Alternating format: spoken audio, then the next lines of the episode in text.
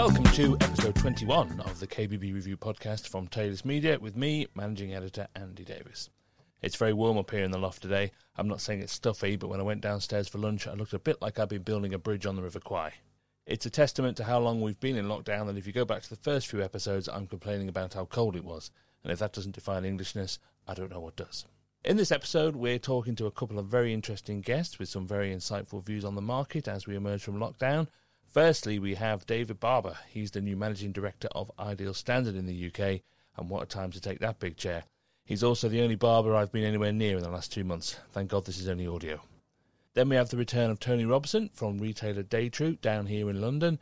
He's going to update us on how things are going for him since we last spoke, episode 10 if you want to go back.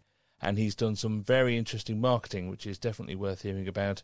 And he's also got some strong views on the supplier retailer relationship. But first, here's your plug for Taylist Media, and specifically, I want more of you to subscribe to this podcast. I can see all the numbers, and they're fantastic. I've been genuinely overwhelmed by how many of you are listening to us, but most of you listen through your web browser, and I really do recommend using a podcast app on your phone. It's the best way to subscribe, which means you get notified when a new episode arrives, and you can also listen when you're out and about, of course. And by out and about, I mean standing in the queue at Sainsbury's. Simply search KBB Review, or one word, in the likes of Apple Podcasts, Google Podcasts, or Spotify. Right, let's get the view of what's happening now from the guys in charge of one of the biggest suppliers in the market. We're going to talk to Dave Barber, who's the new managing director of Ideal Standard. Dave, are you there? Uh, I am, Andrew. How are you? I'm all right, sir. How are you getting on? Yeah, not bad at all. Thank you. It's strange working from home after all, after all these weeks. We're doing our best to keep the business moving in these very strange circumstances. How are you managing in lockdown? We're doing okay. I'm stuck up here in my loft, and I'm just watching the world from my tiny little window and I'm like the Anne Frank of the KBB industry. Now, the first question, I suppose, Dave, is you've just taken over technically as the new MD of Ideal Standard here in the UK. You've picked quite a time to do it, haven't you? For sure. It certainly is a strange and challenging times, but um, as I said to my colleagues, you know, you can't always choose your timing. But yeah, it's certainly a, a strange and challenging time, not just for Ideal Standard, but for all. But it's a challenge I'm looking forward to on behalf of Ideal Standard. Now, of course, you're not new to Ideal Standard, are you? So give us a bit of your history with the company. No, I'm entering my 17th year with the Ideal Standard Group. I initially joined to be the finance director of one of their logistics companies when we had quite a very different structure under the American Standard days back in, in the early 2000s. I did that role for a few years and then I moved into the main bathroom business. And I've had a number of roles. I've had a number of European roles, a number of UK roles and I've done the managing director role on an interim basis before. So this isn't entirely new to me. I know my way around our business and our way around our, our European colleagues. Uh, but it's nice to have the leadership of the role. It's a privilege, to be honest, Andrew, to have an opportunity to lead such a great business. Would it be fair to say, Dave, that it's good to have a certain amount of stability in that big chair at Ideal Standard, isn't it? You, you know, if you were a football team, you've gone through a few managers in the in the last few seasons, should we say? How important is it for you to bring that stability to the job? Clearly, it's important to have a degree of continuity and a degree of stability at the top. But I guess to carry on your analogy of the football team, it's actually the players on the pitch that score the goals. So, so whilst it's you know important as a leadership role, what's really more important is a team that I have working for me. I have a great leadership team, a lot of experience, a lot of stability there, but I think even more important as a leadership team, we have an amazing depth of knowledge in our business, an incredible team, amazingly committed, uh, which makes my job, you know, really easy. Uh, well, not really easy, but, but much easier than, than it could have been. And I think that's even more important than leadership. It's the stability, it's the knowledge, it's the commitment right across our business that has kept us moving forward in times when maybe the leadership has looked unstable, when we've had change of leadership. But it's it's that lower level, the low, but they're the ones that really make stuff happen. And I've just got an amazing team. Give us an idea of what the, the current status of Ideal Standard is today, because obviously every company's undertaking lots of measures around social distancing, around supply, about supply chains. What's your current snapshot of Ideal Standard today? As we sit here today, we are we are continuing to do business. and you know we are looking forward to doing more business as we move forward. Uh, I think just prior to the lockdown being announced, I think most people envisaged some degree of lockdowns. We were ma- we managed to get the vast majority of our office-based staff working from home. Uh, it was a bit of a scramble, to be honest, to get laptops and headsets because you know everybody was trying to get them. But just prior to lockdown, the vast majority of our office-based people were able to work from home, so we we're in a, an okay state when lockdown came from from the office's side.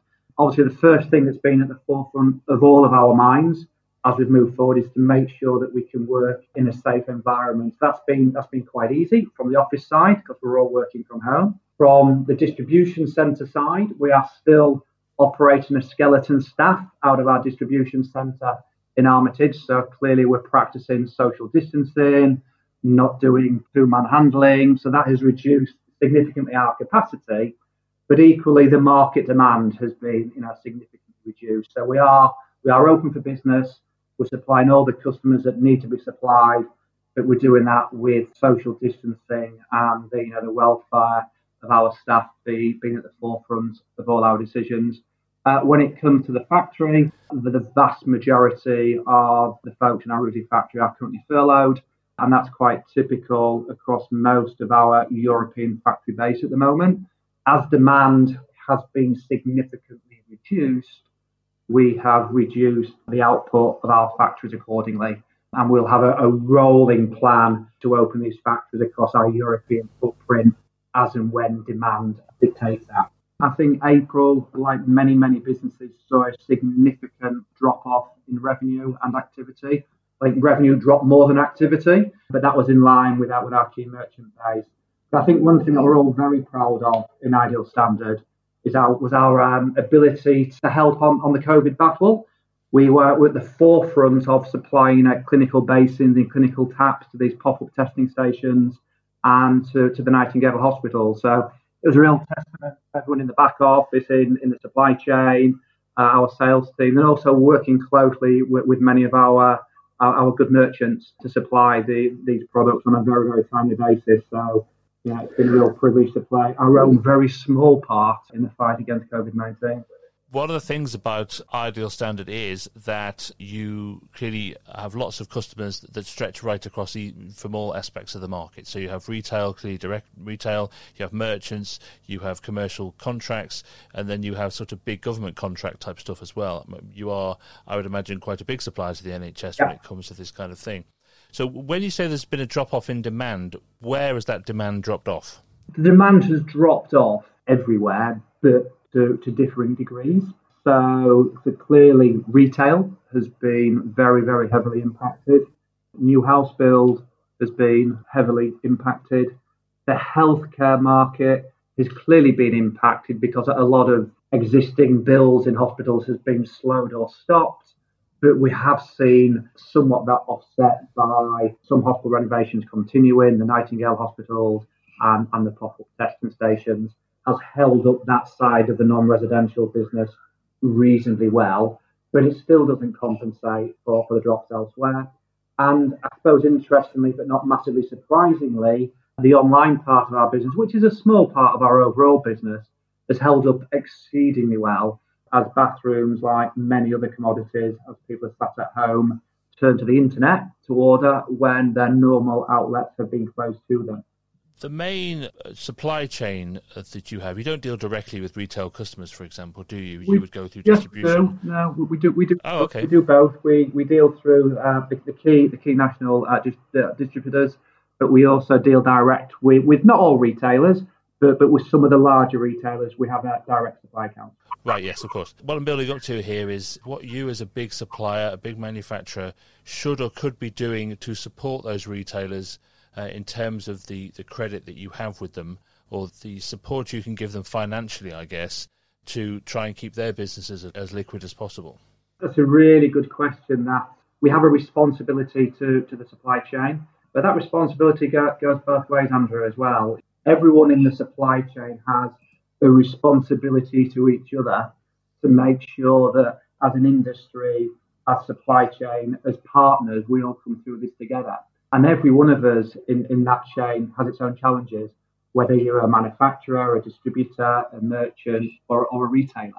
And we need to look at each of these on their, in their individual merit and, and where and where we can where we can assist, we will. You know, there are occasions we may have looked at extended credit, but to be you know absolutely frank, we also have our own bills to pay, and we also look to our customers to where they can to to pay their bills.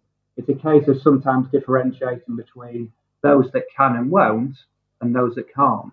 So for sure, we have a role to play, but so does everyone else in the supply chain to make sure that the entire the entire chain remains liquid. One of the things that some of your predecessors have had to do, and, and also you would have been involved with that well as well for the time that you've been there, is there's been lots of, uh, I guess, upheaval in the, the state of manufacturing in the UK for Ideal Standard. What's your gut feeling now that you're in that big chair about what this current situation might do to affect that, and what the sort of longer term view on manufacturing in the UK is? So, Ideal Standard, as we know, is the only large scale ceramic manufacturer left in the UK, and, and that gives us a, new, a unique position and a unique advantage. I guess there are a number of possible ways of looking at how COVID 19 uh, will impact manufacturers. Uh, demand might be down overall in, in the near to medium term, which could create some challenges. On the flip side, though, I think we'll see a move to, to inshoring. So many, many supply chains have, have looked to China uh, and to other far flung destinations to supply their products.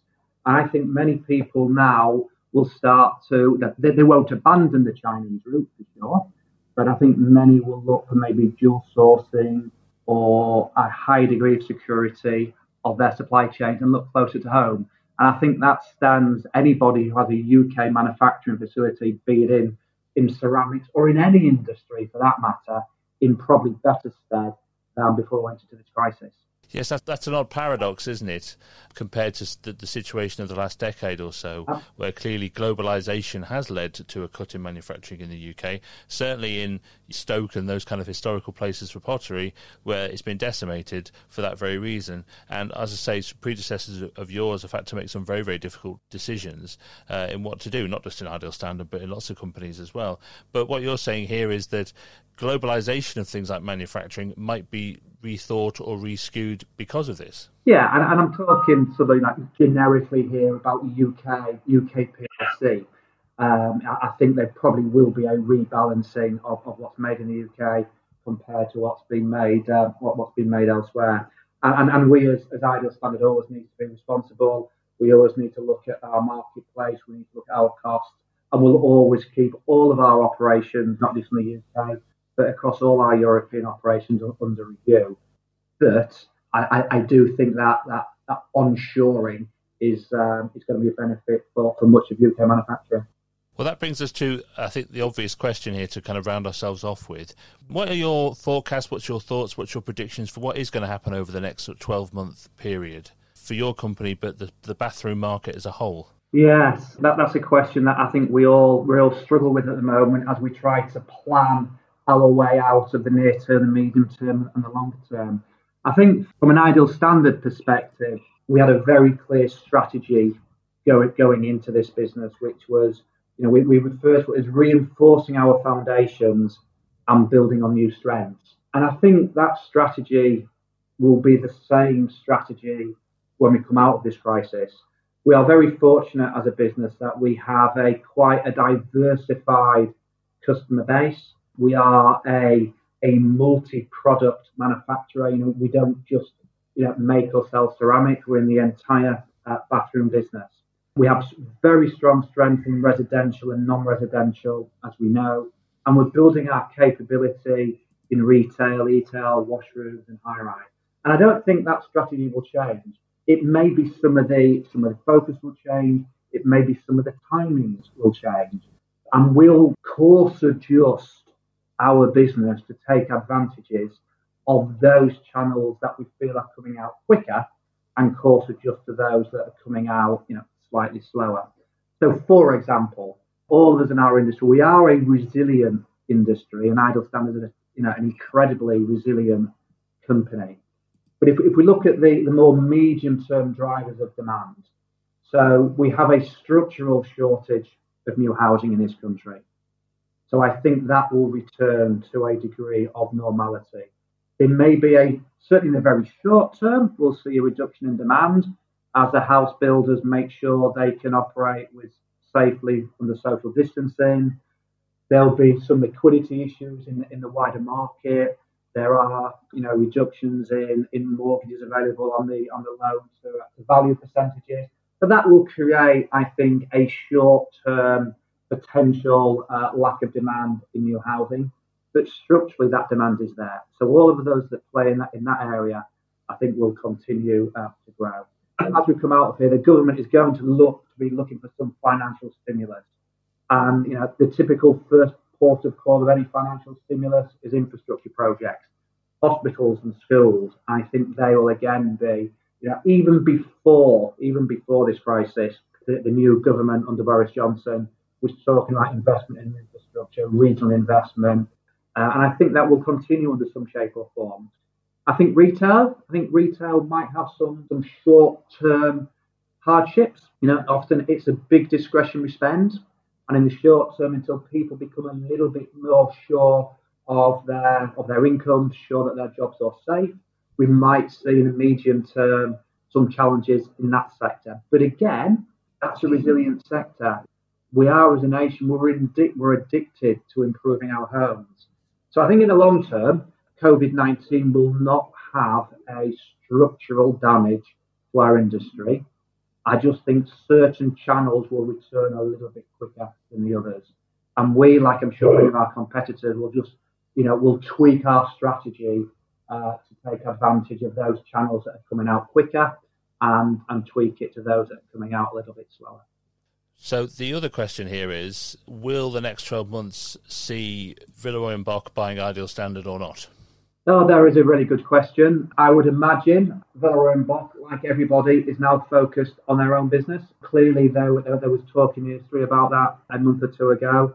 COVID 19 clearly changes that. We, as Ideal Standard, are, are owned by private equity. We are an attractive business, whether it's to, to Villeroy or Boch whether it's to somebody else. But what is clear is that our shareholders are in no rush to dispose of Ideal Standard. We are a quality business and they will remain invested in us as long as, as they deem fit and as long as required. Uh, we have strong business plans here in the UK, strong business plans in Europe. Whether we stay in our existing ownership, whether we go to Villeroy and Boch or somewhere else, will remain a really, really strong player in the UK on that brilliantly diplomatic answer, let's round off, Dave, with the most important question of all here, which I know everyone's been waiting for, you as well. Dave, what is your deserted kitchen island disc? What is your most positive, feel good song? Ooh, I think the one that always lifts my spirits and always gets me up to do my worst ever dad dancing, I think is Reach for the Stars. I think that's a really great uplifting pop song.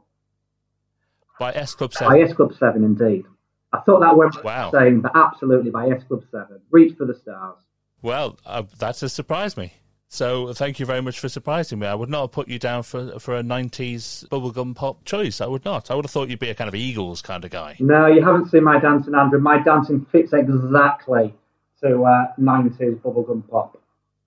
Well, there you go. Well, that's a completely separate podcast. Dad dancing with Dave Barber.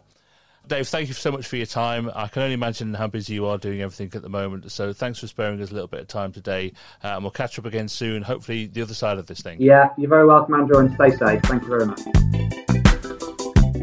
Okay, let's go back and visit another retailer that we've spoken to in previous episodes to catch up with how they're getting on. Hopefully, down the line here, we've got Tony Robson from Day True. Hello, Tony. Hi, Andy. For those that haven't heard you on the first episode, Tony, give us the sort of 30 second précis of Day True and who you are and what you do. So, we're a kitchens, bathrooms, home business. You know, our superpower is kitchens and bathrooms, but by the nature of the design process that we go through, we've, we've sort of enhanced our offering to, to be the home. But we believe that you know, uh, you know, every space sort of works from a kitchen or a bathroom. You know, be it a living space, or you know a bedroom area from a bathroom. So it's kitchens, bathrooms, home. We are uh, mid to top end. We are very design focused. and we live our lives on trying to give better lives and doing things a little bit differently. Yeah, you have three showrooms, don't you? Basically, in and around sort of sophisticated areas of London. Certain levels of sophistication in different in, in the different places. Yeah, we've got Maida Vale, we have one in Chelsea, and then we have our newest one uh, and our and our biggest one in Wimbledon Village. All of which are shut, closed at the moment. Yes, but they are very, very nice showrooms. But um, you're not going to open up in Penge anytime soon, are you? That's my point. Uh, no, potentially not. Penge is on our hit list for the foreseeable future. Hey, it, it's on the up, Tony. It's on the up. I'm telling you that now. The Penge Triangle. Yeah, that's a real thing. The Last time we spoke, clearly you were dealing very much with the immediate impact of what was happening. Obviously, we're a few weeks down the line now give us an idea of where you're up to, how's it going, uh, if you've had inquiries, what kind of business you've been getting in or not getting in. I suppose it's in chunks, really. The first couple of weeks, uh, you know, I spent virtually all of my time trying to simulate what was happening, sorting out finances first and foremost, speaking to landlords, suppliers, banks, etc., etc.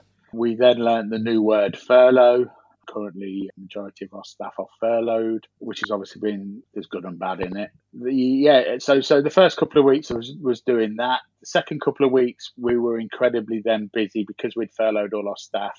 We had projects that were still on site and projects that were about to start, and clients that you know had paid a design fee and of course reasonably thought that we could carry on doing their design work because you know we were just sitting at home doing it and really, you know, that put a lot of pressure on myself and Haley, um, my business partner wife, because all the work fell on us. So we then spent the week three and four incredibly busy, as week five and six and one and two have been. But through it, we've managed to get some balances in on jobs, which has helped with cash inflows. We've got probably, I think, five new clients during the period that have all paid design fees with four of them coming through social media who had seen us on social media, which is great news. We've had a few issues where we've not been able to get supply, so therefore not been able to get balances, etc. But all in all, I have to say it's been other than how incredibly busy myself and Haley have been, and we just don't know really know where the last six weeks and every day goes.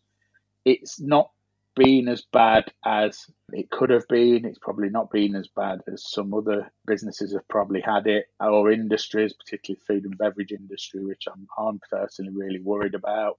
And it's been okay, and we have picked business up, and we have remained positive with the team, doing lots of training, coffee and cake mornings to keep motivation up, trying to add a bit of fun and, and, and various other things. So it's made us very busy, but it's it's given us a lot to do, and it's given us a lot of things to um, be able to reflect on our business. I mean, I suppose it's okay and not as bad as it could have been is about as good as anybody can uh, yeah. hope or expect for at the moment, isn't it? So when you say you've, you've picked up some business, some people coming through uh, through social media, how confident are you that they might convert into an actual sale? You know, as our mod, our business model is, we, we charge design fees and we charge a regional amount, reasonable amount for a design fee. And realistically, anyone who's committed to paying us a design fee will go ahead with the project. We've already had the discussions about their budgets, what they want to spend, what they're looking for. So they've done their groundwork of who we are and what we can offer them. So at that point of them giving the design fee, they're committed to us you normally I would say to our business we should be converting 90 to 95% of the the projects that we charge a design fee for. So has this led to you having some confidence that business can continue or go on? When we first spoke, I think it was all very black and white, wasn't it? With most people, we were either locked down or we weren't.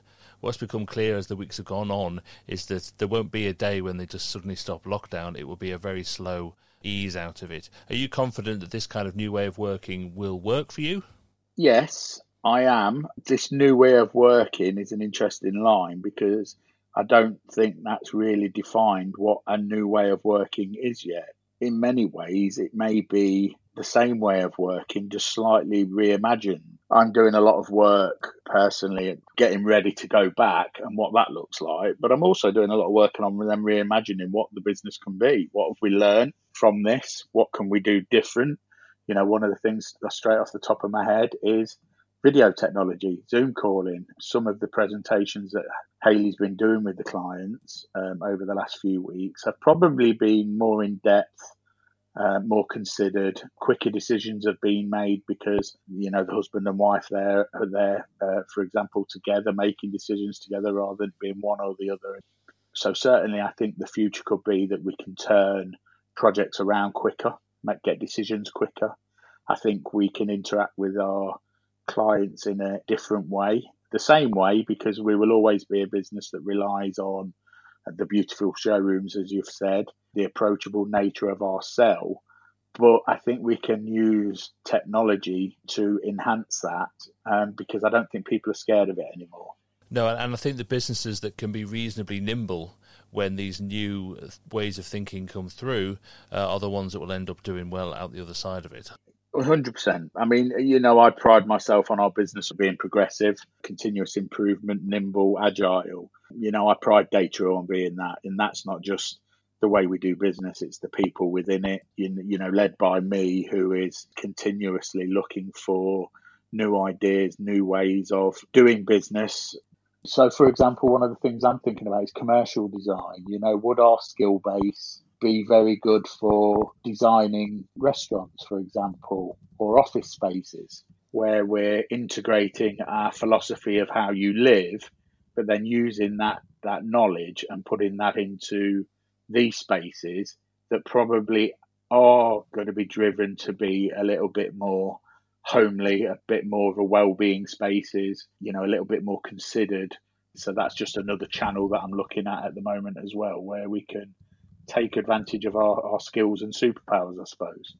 Marketing is obviously a big part of what's going on through all this, is keeping yourself out there, but take getting the tone right, getting the content of that marketing right is a thing that lots of people are, are finding challenging a bit. Mm-hmm. You've done some really interesting stuff because, as you say, you're a big foodie and you've carried on that interest into doing some marketing around the Day True brand, haven't you? Tell us a little bit about that it's born from passion really. We we have we have this service and it's something we're going to start singing a lot about which is a which is a better life service where we have you know a lady who works for us erica who we met at the kitchen design course TCAT kitchen design course actually. She was um, one of the students we met her in the first year and she's a chain cook and really really passionate foodie like myself. So we we you know we our, our vision as a business is to create better lives through design so we have that, and then we're both foodies. And then because of the lockdown, a lot of these chefs have gone on Instagram and have sort of opened their homes up to the mass public and started cooking.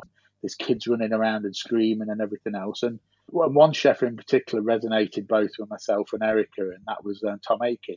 There was kids screaming. There was a lovely young lady called Harrio that was asking the questions on his Instagram feed while he was, and then he was just opening everything up and cooking for us, and we loved it. And myself and Erica was, you know, emailing each other and what's happening. Oh, have you seen Tom's doing this? Tom's. Oh, Tom, look at Tom's sourdough. Oh, look at Tom's bread mother and everything else. And it was just, it was just fab. And I just got thinking, wouldn't it be great if we could get someone like Tom Aikens to give us some advice on how, you know, his experience within professional kitchens could help us as designers give our clients better lives? And I just, I just emailed him to be honest with you, Andy, and said, "Tom, we do, we, yeah. we really enjoyed looking at watching you. We've, I've got this idea. You know, our vision is to give clients better lives, and and I've got this idea where."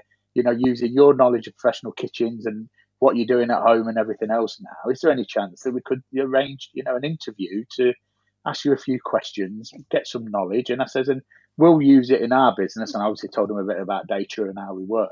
I says, but I'm going to share it to the world as well. And he said, yeah. He said, look, I've had a look on your website. I think what you do is great. Really resonated with him because everyone else had been asking him, what's your favourite restaurant? What knives do you use? What's your favourite dish? and we, you know, we were asking him, you know, you know, what's the merits of marble to stainless steel and how do you store food and, and what's the best way of storing food and things like that. So we are asking things that he found, I think, really relevant and where he really felt as though his skills could give really good information over. We've just put it on our YouTube channel. We've just posted it onto all the social media channels with links to the website to be able to watch it. And like I said, I'd, I'd welcome everyone to go and have a look at it, all kitchen designers to go in and, you know, listen to it there's a hell of a lot to learn there. Well, we'll put the link up in the episode description here. But what I loved about this was a it was a very organic thing. It just kind of came about because it's something you're very interested in. It wasn't a kind of very uh, you know clinically thought through marketing strategy or anything. It comes very much from your own passion for this. Yeah. But it also very much fits in with the Day True brand, as you say. It is clearly a bit of a brand association because Tom Aikens is a brand as well, which doesn't do either of you any harm. Mm-hmm. So I just love the fact that it's not a direct sell, but it's very much a brand extension exercise. Yeah, and there has never been any talk of any commercial arrangement or agreement or anything. It has been, Tom, we want to learn from you. And Tom has, has wanted to impart his knowledge. But I think he's, you know, through the f- few discussions that we've had, I think he's learned from us as well. Potentially, he doesn't realise the level of technology that's available in domestic kitchens at the moment. It's it's gone on to other things, and uh, you know, I'm going to hope that we can talk to more chefs and and keep the chefs in real kitchens hashtag chefs in real kitchens going. But of course, we do kitchens, bathrooms, and home. So straight away, I'm thinking, okay, well, how can we develop this better life theme for the bathrooms and homes? So I'm hoping yeah. eventually that we can get some high level facial beauty person that we can we want to talk about bathroom rituals. There's a, a friend of mine who's a general manager in a top restaurant that really focus on hospitality. I'd like there to be a whole series of it eventually. Well, before I ventured into the world of kitchens and bathrooms a very long time ago, I, I wrote about the hospitality industry. I wrote for a B2B magazine. And one of the features I wrote once was to get Michelin starred chefs and ask them what their guilty pleasure was. And the answer from 95% of them, Michelin starred restaurant chefs, was a McDonald's Egg McMuffin. that should be everyone's guilty pleasure. Boy, I've missed so that in go. the last six weeks. One of the other things that uh, I wanted to have a chat with you about, because you've been quite open about it on social media, is suppliers and the relationship with suppliers and whether they are or are not supporting retailers particularly with credit. Now, we don't want to sort of get in a very litigious way and start naming and shaming people here, but give us a bit of an overview of what your feeling is and what kind of response you've had from people that you've asked for support. This is an interesting one because my overall support I've had has been very good. And and before I, I give an opinion, I'd also like to say is it's not easy for anyone. These are incredibly difficult times. You know, my, my big Italian supplier came back on Monday. and we had some training with them last Thursday and it was amazing to think that they had gone through exactly the same issue as we had gone through, you know, 4,000 miles away in a different country. So, first of all, I appreciate it's not easy. And Andrew, to be honest with you, my frustration is not just about what's happening now. It's about this whole supplier customer relationship anyway, where I think in our industry, the supplier has the control or has too much control and, uh, and, and, and dictates too much in many ways. I only had a supplier say to me, mistakenly, because they know I hate it, mistakenly say to me yesterday, well, you have to have a certain amount of appliances in your showroom which is something I normally do not accept because that's not the Day-True way. So, you know, this whole thing about paying, as you know, this whole thing about paying for displays, I find incredible when, you know, I'm paying for the display by the massive rent bill that I have and giving them the space in their, in my showroom, which is very well marketed and very beautiful, as you've rightly said, to sell their brands within our showrooms. And I have the pleasure of having to pay for that. So my thoughts on social media, you know, come from I suppose, the overall picture rather than just now. Do I think the bigger boys should be supporting as smaller businesses more? Some of them, yes. Uh, some of them have been great. The, the ones I've had the issues with are probably the billion pound companies, to be honest with you, the ones that probably can afford it more. The ones that are probably more dictatorial when it comes to the way that they do business the ones that probably haven't offered as much training support through this, through video support for the teams and everything else. I would assume it, they are the same ones virtually all the other retailers are having these same issues with. And all I will say is that the ones that have supported us through it will be the ones that I'll be working with in the future.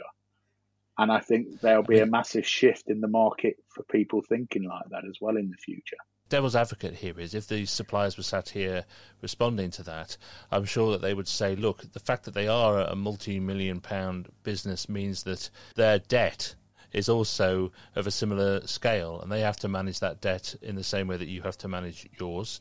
the debt that they have, the credit that they give out, is underwritten by insurance. And if they cannot, if the credit insurance industry is not also changing the way it operates, then they cannot change either.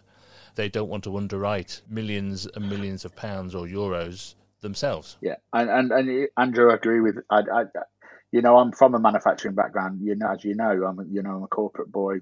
You know, initially, so I, I get it. I've worked for these companies at you know at high levels, and I get it and as I've said, the vast majority have been really supportive anyway. I suppose all I can say is I'm fighting for myself. I probably made most of my comments two or three weeks ago, although everything's blurred at the minute, when things were a little bit rawer. It, yeah, and, and like I say, I don't want I don't want us to be thought of as being a bemoaner of all manufacturers because I'm not. Some of them are fantastic. Some of them have been really good through this it, like I said, for me, it's a more holistic view that has been my view for the, the whole time that I've worked in this industry. That I think the way that the supplier customer relationship needs to be evolved, looked at, and evolved anyway. Well, I think those kind of evolutions can only be accelerated through the experience of this situation.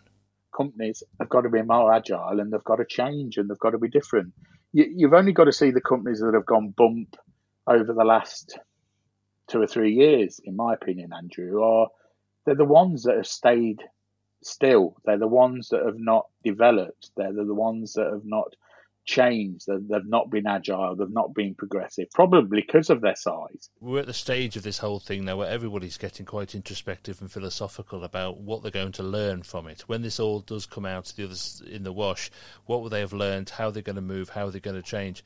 And again, that's a challenge. But it's also an exciting challenge if you're the kind of person which you are. I think gets sort of quite driven by change and driven by evolutions in things look, we're going to have to wrap it up. I think time's going to beat us here, Tony. Sorry, yeah, we yeah. could do this for hours, yeah, we? Yeah, we absolutely. Yeah, yeah, yeah. You are a returner, okay? Yeah. You're part of the returners club, so that does mean you get to have a track two on your deserted Kitchen Island discs. Okay. So, what are you going to go for? I went for Let's Dance last time, which um, you did, which is my karaoke. What's your karaoke go to? So I'm going to use the song that whenever whenever anyone, if we're ever in a pub or a venue where someone says, "Has anyone got any requests?" It's the one thing I always say. I always say, "Have you got True by Spandau Ballet?" Right. yeah, I'm guessing you sing along to that as well, do you? I do. Yes, absolutely we haven't had any sort of new romantic stuff yet. I think that's pretty good. We should have some more of that. Right. But look, Tony, thanks so much for your time, mate. It's always fascinating to hear your your insight on things. And good luck. And we'll catch up again soon when hopefully, hopefully, we'll be the other side of a, of a lockdown. Cheers, Andy. Thanks a lot. Massive thanks, of course, to David Barber from Ideal Standard and Tony Robson from Day True. Don't forget to subscribe in your podcast app, and we'll be back for another episode early next week. See you then.